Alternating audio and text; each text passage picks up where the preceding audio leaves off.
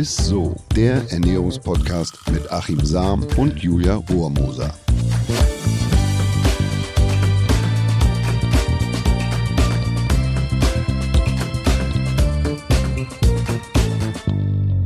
Hallo ihr Lieben und herzlich willkommen zu einer neuen Folge von Isso, dem Ernährungspodcast mit Achim Sam. Hallo.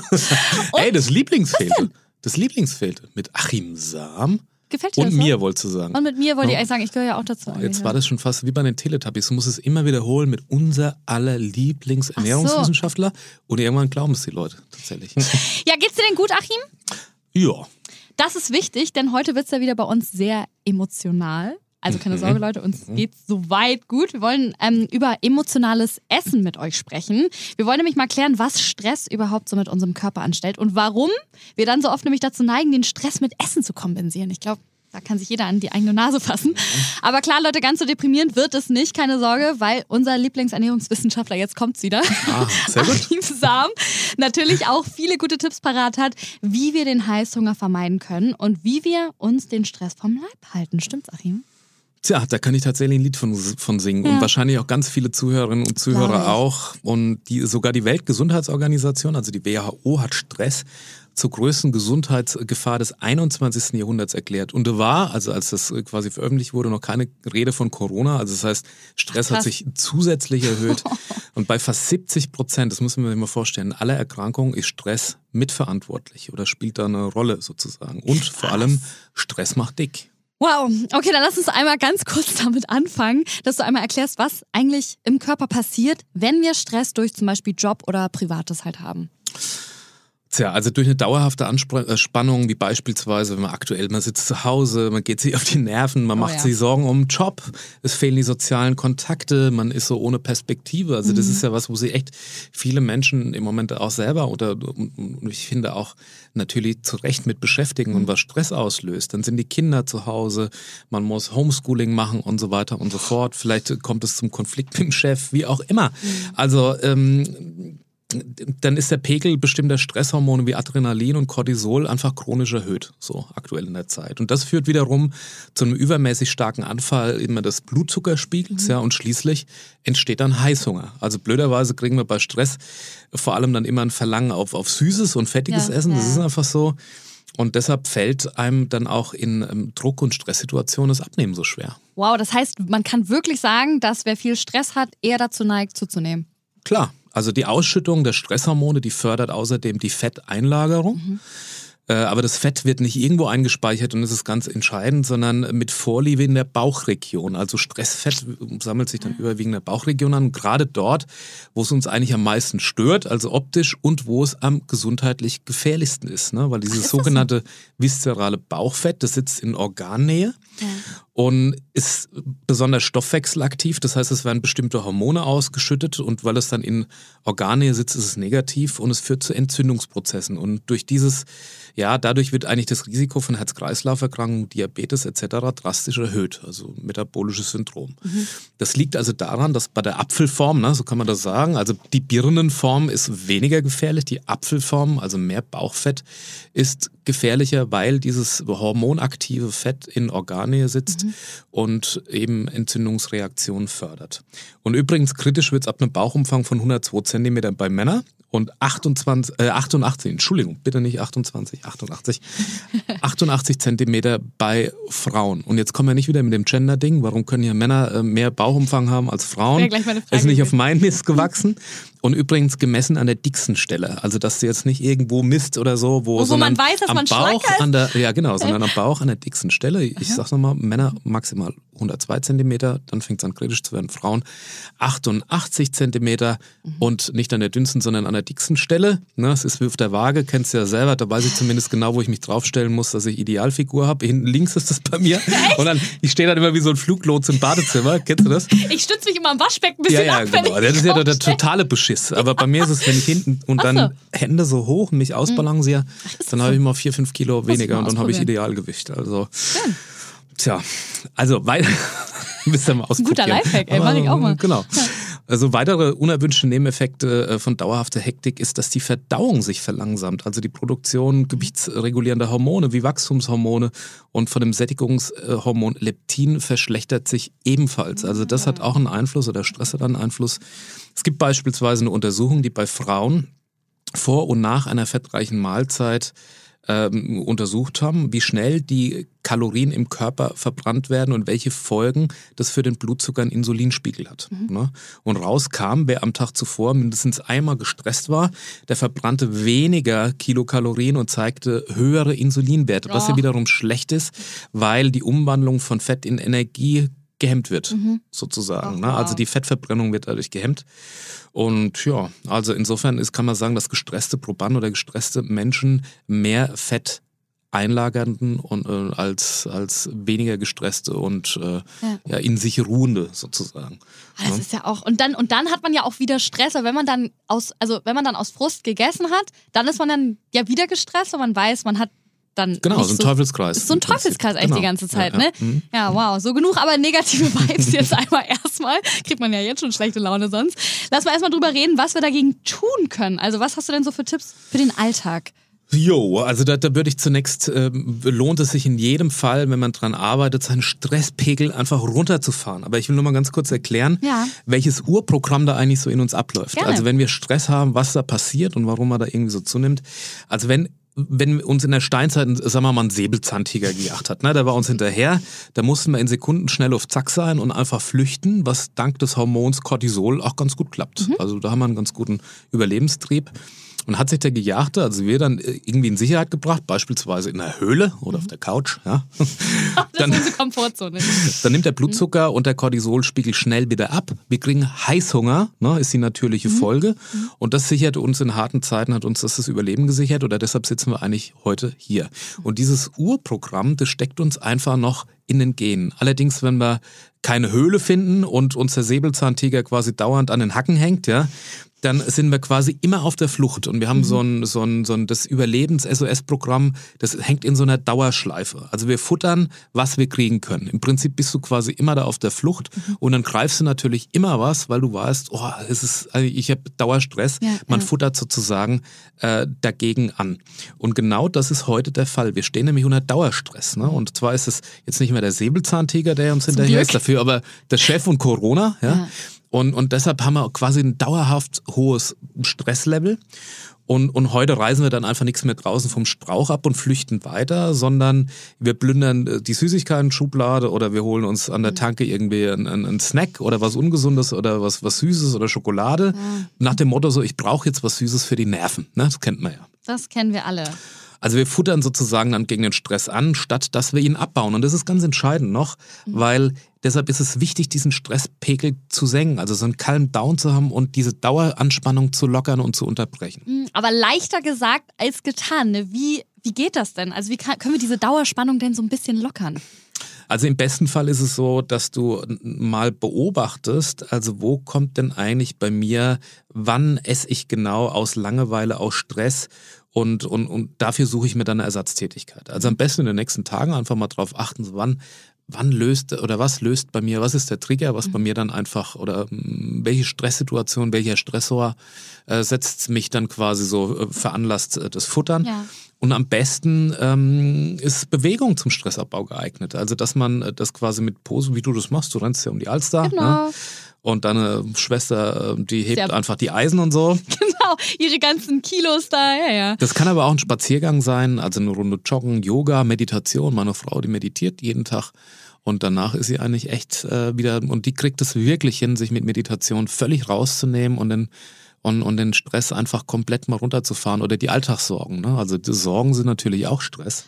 Ja, das mit der Meditation wollte ich tatsächlich auch mal irgendwann probieren. Ich habe auch mal gehört, dass es ganz gut sein soll. Also einfach so Entspannungsinseln ja. versucht. Das ist quasi, das steht vor allem, dass man versucht, diesen, diese Dauerschleife, diesen, diesen Stress zu unterbrechen, nicht mehr auf der Flucht zu sein, sondern einfach runterzufahren und Stress als Ausnahme zu sehen und nicht als, als, als Dauerimpuls, der auf uns an, äh, einwirkt. Ne? Okay, und ähm, wenn man das so probiert, aber plötzlich dann trotzdem so eine Art, ja, wie nennt man das, so eine Heißhungerattacke bekommt. Ne? Gibt mhm. es da irgendwas, ja, womit ich diese Heißhungerattacke so ein bisschen vielleicht ausbremsen du, kann? du meinst so Frustesserbremsen Ja. oder so. Ja, da helfen natürlich schon auch Ballaststoffe. Also beispielsweise im Apfel ist wunderbar, Ja. ne? Wahre Worte, ein Apple a day und so. Das Gibt hilft auch tatsächlich. Genau, es gibt da Untersuchungen Mhm. von der Universität in Kalifornien, dass das Risiko von Herzerkrankungen da auch verringert wird. Es ist reichlich Pektin drin, also ein Ballaststoff, Mhm. der den Blutzucker stabil hält. Also das bedeutet, der rauscht da nicht so stark ab und dann entsteht auch nicht so leicht ein Heißhunger. Ne? Also wenn man den Blutzucker stabiler hält, dann hat man nicht diesen Blutzuckerabfall, man rutscht nicht in den Unterzucker und deshalb entsteht auch nicht Heißhunger. Und deshalb sage ich auch immer, Mahlzeitenpausen sind ganz entscheidend. Also dass Okay. man ja dazwischen mal nichts isst, was jetzt irgendwie Energie in sich trägt, ja, und wo man aufnimmt, weil dann immer eine Insulinstimulation da ist. Okay. Und wenn Insulin dann oder der Blutzucker dann abfällt, dann entsteht wieder Hunger. Das heißt, man kann mit relativ kleinen Zuckermengen Böses anrichten, nämlich den Heißhunger. Dann kommt nämlich nicht nur der kleine Hunger, sondern der große Hunger. Also wenn ich einen Kaffee trinke mit ein bisschen Zucker drin, das ist immer so das beste Beispiel. Dann denkt der Körper ja, ui, da kommt eine große Menge jetzt ne, an, an Zucker, das weiß er nicht, wie viel ich da rein tanke, hat den Impuls. Und dann kann es sein, dass er viel Insulin ausschüttet. Jetzt ist aber gar nicht so viel Zucker da in dem Kaffee. Und dann geht er in den Blutzuckerspiegel, baut den ab, der rauscht in den Keller und ich krieg wieder Hunger. Und deshalb Oh löst man mit so Zwischensnacks da einfach dann ja mehr Heißhunger an. Man gerät in die Heißhungerfalle, als wenn man, äh, wenn man richtig ordentlich isst und, und äh, große Mahlzeiten dann auch isst und alles zusammen. Beispielsweise oder Pasta, Ja. weich gekocht. So, du hast eine geringe Magenverweildauer, dann kriegst du am Nachmittag dann wieder Hunger und, und hast Verlangen dann tatsächlich auf was Süßes. Ach, das hatten wir schon mal, glaube ich, in der Kohlenhydratfolge. Al dente Genau. soll man die Nudeln essen, ne? Richtig, Genau. ja. Je höher die Magenverweildauer ist, desto stabiler Mhm. ist letzten oder desto moderater ist die Anflutung äh, von, von, äh, von Insulin, die Ausschüttung, desto stabiler ist der Blutzuckerspiegel, dann rauscht er auch nicht so ab. Also Brokkoli ist auch super, ein, Oh. ein toller Ballaststoffgehalt, ne? Und, und du hast auch die Fülle, du hast eine, eine, eine, ja, du hast einfach eine gute, eine gute Verweildauer im Magen, du hast einen guten Sättigungseffekt. Und du hast, ähm, naja, durch die Ballaststoffe auch wieder eine gute Insulinausschüttung. Es hat einen guten Einfluss auf die Insulinausschüttung. Ne? Kann auch übrigens auch ein Fettanteil sein. Also wenn du jetzt, ähm, ja, das, das muss nicht immer dann was Leichtes sein, sondern auch eine fettreiche Soße oder so, verlängert die Magenverweildauer und dadurch habe ich nicht so einen starken Abfall des Blutzuckerspiegels und ich bin länger satt. Das ist der Vorteil dann letzten Endes von, von Fett, was man beim Bulletproof Coffee und so gemacht hat, dass Ja, man ja. ein bisschen, naja, Fett da einfach reinhaut, ne? oder dieses Kokosfett und so. Das hat genau diesen Effekt. Ach, davon habe ich mal gehört, dass die Leute sich echt Kokosfett in Kaffee machen. Ne? Genau, Gut, aber das ist noch genau. eine andere Sache. Ja. Ja, aber auch also Proteine, ne? also sättigendes Eiweiß, beispielsweise Hühnchen und so, aber auch Tofu und, und Hülsenfrüchte. Also alles, was einen hohen Proteinanteil hat, hat natürlich auch weniger Kohlenhydrate, also die Insulinausschüttung wird nicht so gefördert und dadurch ist der Heißhunger eigentlich, hält man den besser in Schach. Also Pro- Proteine machen eher satt, Kohlenhydrate machen eher Hungrig. hungrig. Das ist eigentlich so dieses... Ach, schade. Ja, also da gehören auch Linsen dazu. Ne? Das ist auch eine super Ko äh, Kombination. Man hat wieder einen Ballaststoffanteil, was ganz entscheidend ist. Und bevor ich es vergesse zu sagen, viel dazu trinken. Also zum Essen sozusagen, wenn man lange satt sein will, muss man den Ballaststoffen auch die Möglichkeit geben, dass sie aufquellen können.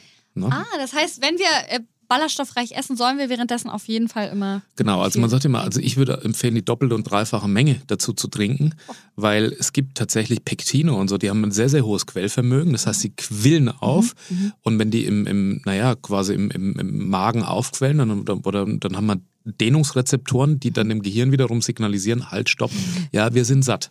Und wenn die eben nicht dieses Quellvermögen haben, dann mm, signalisiert dem Körper einfach auch nicht, ja, äh, ich, ich bin hier satt. Und auch dem Körper eine gewisse Zeit geben, dass er das Sättigungssignal überhaupt ja, dass es überhaupt ankommt. Also von da unten, Dehnungsrezeptoren bis oben im Gehirn, das dauert tatsächlich bis zu einer halben Stunde, bis der Kopf versteht. Das ist die Zeit, die er, die er einem gibt, so und so nach sagen, ich bin satt. Und ich kann es nur immer wiederholen, der Kopf ist immer mit.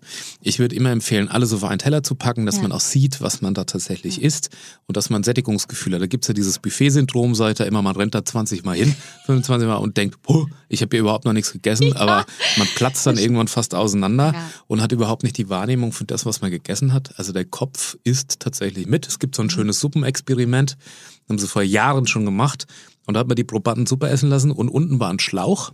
Der ging dann quasi von unten in den Teller und der Teller wurde einfach nicht leer. Und die Leute, die haben einfach, die haben kein Sättigungshunger, die haben einfach weiter. gegessen und gegessen und gegessen und gegessen und gegessen, ja, bis dann die halbe Stunde irgendwann vorbei war und bis boah, fast, fast äh, geplatzt werden Oh mein sozusagen. Gott. Und deshalb ist es immer wichtig, dass man einfach sieht, was, was man esse ich isst, und, okay. und was habe ich da für eine, für eine Menge da letzten Endes auf dem Tisch. Dann kann man vielleicht noch empfehlen, was auch ganz gut wirkt, ähm, Zimt. Ich würde allerdings, haben wir ja auch schon mal gesagt, Zimt hat eine gewisse Wirkung auf die Insulinausschüttung. Also man braucht weniger Insulin äh, dann über den Tag. Aber hier würde ich eben, das haben wir auch schon mal, also nicht äh, den, den, ich würde den Ceylon-Zimt nehmen und nicht den, den Cassia und so, weniger Ku, äh, Kumarin. Und dieses Kumarin ist ja lebertoxisch, deshalb auch mit der Dosierung da achten, also nicht da willkürlich da reinhauen. Und ganz wichtig und was positiv wirkt, auch Gegenheißung ist Omega-3-Fettsäuren. Also Kaltwasser, Seefisch, Lachs, Makrele, Hering. Da ist das Leinöl jetzt nicht unbedingt äh, das allerbeste, weil es ja erst umgewandelt mu werden muss in die, naja, sozusagen gut, guten ähm, Omega-3 und Omega-6-Fettsäuren. Und deshalb, äh, das hat nämlich einen Einfluss auch wiederum auf die Insulinausschüttung. Das heißt, wer eine gute Omega-3-Versorgung hat, der braucht nicht so viel Insulin. Und wenn Insulin, weniger Insulin heißt, Ach so, äh, äh, die Fett, äh, dass man. Ähm, äh, in, äh, äh, je weniger Insulin da ist, umso höher ist die Fettverbrennung und umso geringer ist der Heißhunger. Ganz genau. das haben wir ja schon eigentlich in jeder Podcast-Folge Hm, gehört. kleiner Wachmacher. Ne? Ja, also wir haben jetzt proteinreiche Lebensmittel, wir haben Omega-3, wir Ballaststoffe. haben Hülsen- Ballaststoffe, genau, dann haben wir Brokkoli, einen Apfel, Mahlzeitenpausen. Mahlzeitenpause, Zimt, aber, und du weißt es ja, eine ganz wichtige Sache haben wir ja noch nicht gemacht. Die Zuhörer und Zuhörerinnen wissen wahrscheinlich, was gemeint ist. Ähm, und zwar gibt's heute wieder einen Ernährungsmythos der Woche. Der Ernährungsmythos der Woche. Und der lautet dieses Mal: Schokolade macht glücklich. Juhu, endlich mal was Positives. So, Ja, ist- wirklich. Ja, kein Mythos, kann man tatsächlich sagen. Also jetzt, jetzt mal was Positives, ne? Weniger Stress und so. Aber, Ja. aber mit einer kleinen Einschränkung. Also es, es kann tatsächlich sein, dass man da Mhm. glücklicher oder besser drauf wird. Allerdings äh, nicht die Nougat-Version, also alle, die jetzt irgendwie die besonders süßen und die Vollmilchschokolade und so und die, die mit, ach keine Ahnung, oder gibt's ja zig Versionen? Nein. Es ist leider, und es ist auch kein Gender-Dissing und wie auch immer, die Altherrenversion. Also die gute alte Bitterschokolade, die Ja. ist es. Je höher der Kakaoanteil, desto besser und umso glücklicher macht es letzten Endes. Es gibt äh, Untersuchungen, Loma University in Kalifornien, und die, und da haben, haben sie quasi, naja, den Probanden Bitterschokolade mit einem Kakaoanteil von über 70 Prozent zu essen gegeben. Und direkt nach dem Verzehr haben sie die Testperson mittels einem EEG, also das ist ein Elektroenzephalo- oder Phallographie, ja. Und dann werden die Gehirn, äh, Gehirnwellen untersucht und dabei hat man festgestellt, dass ein Anstieg der Botenstoffe Serotonin und Dopamin da war, also im Gehirn. Und das äh, ist eigentlich das, was uns sozusagen aktiviert und glücklich macht. Ja, viele nehmen dafür Drogen, um eine ordentliche Dopaminausschüttung zu haben. Bitte nicht. Es kann auch tatsächlich eine gute Bitterschokolade sein. Und außerdem ist es so, wenn man hohen Kakaoanteil hat, das hat noch mehr Vorteile, weil man hat da Theobromin aus der Kakaobohne, das fördert oder kann die Konzentration fördern. Es gibt Flavonoide, das sind sekundäre Pflanzenstoffe, Antioxidantien, die vor freien Radikalen schützen sollen, sollen blutdrucksenkend wirken. Also alles, ich, ich will jetzt gar nichts Negatives sagen, sondern außer die Dosis wiederum. Ähm, es kann auch tatsächlich sein, dass dunkle Schokolade, also Bitterschokolade mit einem hohen äh, Kakaoanteil in Maßen genossen. Also da reichen so ein paar Stückchen, jetzt nicht die ganze Tafel oder zwei Schade. dann auch, ne? äh, dass das den erhöhten Druck in Gefäßen und im Bauchraum senken kann. Das ist auch eine ganz gute Eigenschaft, wenn man da zu Bluthochdruck neigt und so. Ne? Also alles in allem dunkle Schokolade, die Herrenschokolade. Es ist nicht die süße Variante. Das ist die, die uns tatsächlich auch so ein bisschen die Stimmung aufhellen kann. Da muss ich äh, jetzt mal lernen, auch diese dunkle Schokolade zu mögen, weil das ist immer so das Ding. Ich, ich knall mir mal am liebsten die mit 35 Prozent nur rein. Schön die Vollmilchschokolade. Aber, aber gut, ich werde sie jetzt lernen zu mögen, damit ich auch mal glücklich bin. Ne? Ich versuche versuch noch einmal ganz kurz das Ganze zusammenzufassen. Ne? Stress vermeiden, wo es nur geht. Ich weiß, ist leichter gesagt als getan. Kein Druck bei Diäten vor allem haben. So Entspannungspausen im Alltag einbauen. Vor allem Ruhe beim Essen, denn nicht nebenbei irgendwie tausend Sachen machen. Einfach mal bewegen, an die frische Luft rausgehen oder sonstiges. Das klingt so pauschal. Also, na, also das, aber das wirkt tatsächlich Wunder. Und, Glaube ich, und ja. also diese, das ist ganz, ganz wichtig, jetzt nicht da anzusetzen, dass man jetzt nur bei der Ernährung da diese, diese naja, ähm, die Benefits oder die Lebensmittel da einbaut, sondern vorher eigentlich schon diesen Dauerstress unterbricht. Also einfach an den Säbelzahntiger denken oder an den Chef von der Corona, dass man da einfach mal rauskommt und diese Dauerstress, diesen Dauerstresspegel, diese Stressoren da unterbindet und was anderes tut. Ja, und wenn ihr aber mal Heißhunger bekommen solltet, wenn ihr mal so eine klassische Heißhungerattacke bekommt, ne, dann greift auf jeden Fall mal auf folgende Lebensmittel zurück. Auf so einen Apfel, der schmeckt ja auch, auf Brokkoli. Also Ballaststoffe. Ballaststoffe, Ballaststoffe. sind da ganz. Vollkornprodukte und so ist wichtig. Und sich was auf den Teller laden und nicht immer zwischendurch. Das ist ganz wichtig. Das ist, glaube ich, echt das Wichtigste. so, das war's dann auch schon wieder, ihr lieben Mann. So eine Folge geht immer super schnell rum. Wir hoffen, ihr konntet wieder einiges aus dieser Folge mitnehmen.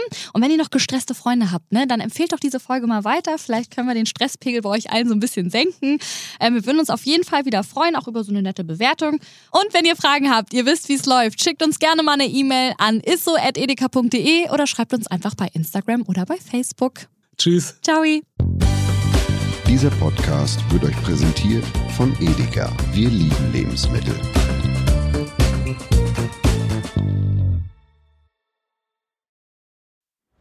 Es folgt eine Podcast-Empfehlung. Lu, bist du bereit? Ich bin sowas von ready. Are you ready? Herzlich willkommen bei Cheers, dem Weinpodcast mit Lou. Das bin ich, studierte Weinexpertin, Weinwirtschaftlerin und Weinbloggerin. Und ich bin Jonas. Ich bin hier, um Lou eine Menge Fragen zu stellen, denn wir sprechen in diesem Podcast über Wein, über Spannendes und eigentlich alles, was man wissen muss. Egal, ob man Weinanfänger ist oder fortgeschritten, dieser Podcast ist für alle bestens geeignet, die Bock auf Wein haben. Ja, welcher Wein passt zu welchem Essen? Warum ist Säure im Wein eigentlich so wichtig? Und wie kommen die Aromen in euren Wein rein? Und warum spuckt Lou nach dem Probieren immer wieder alles aus? In kurzen und knackigen Episoden gibt's genau auf diese Fragen die passende Antwort. Und ab und an gibt's auch noch Gäste. Und wenn ihr Fragen habt, dann schreibt sie uns an cheers.edeka.de. Jeden Montag gibt's eine neue Folge, überall da, wo es Podcasts gibt. Und ich würde sagen, Cheers! Cheers.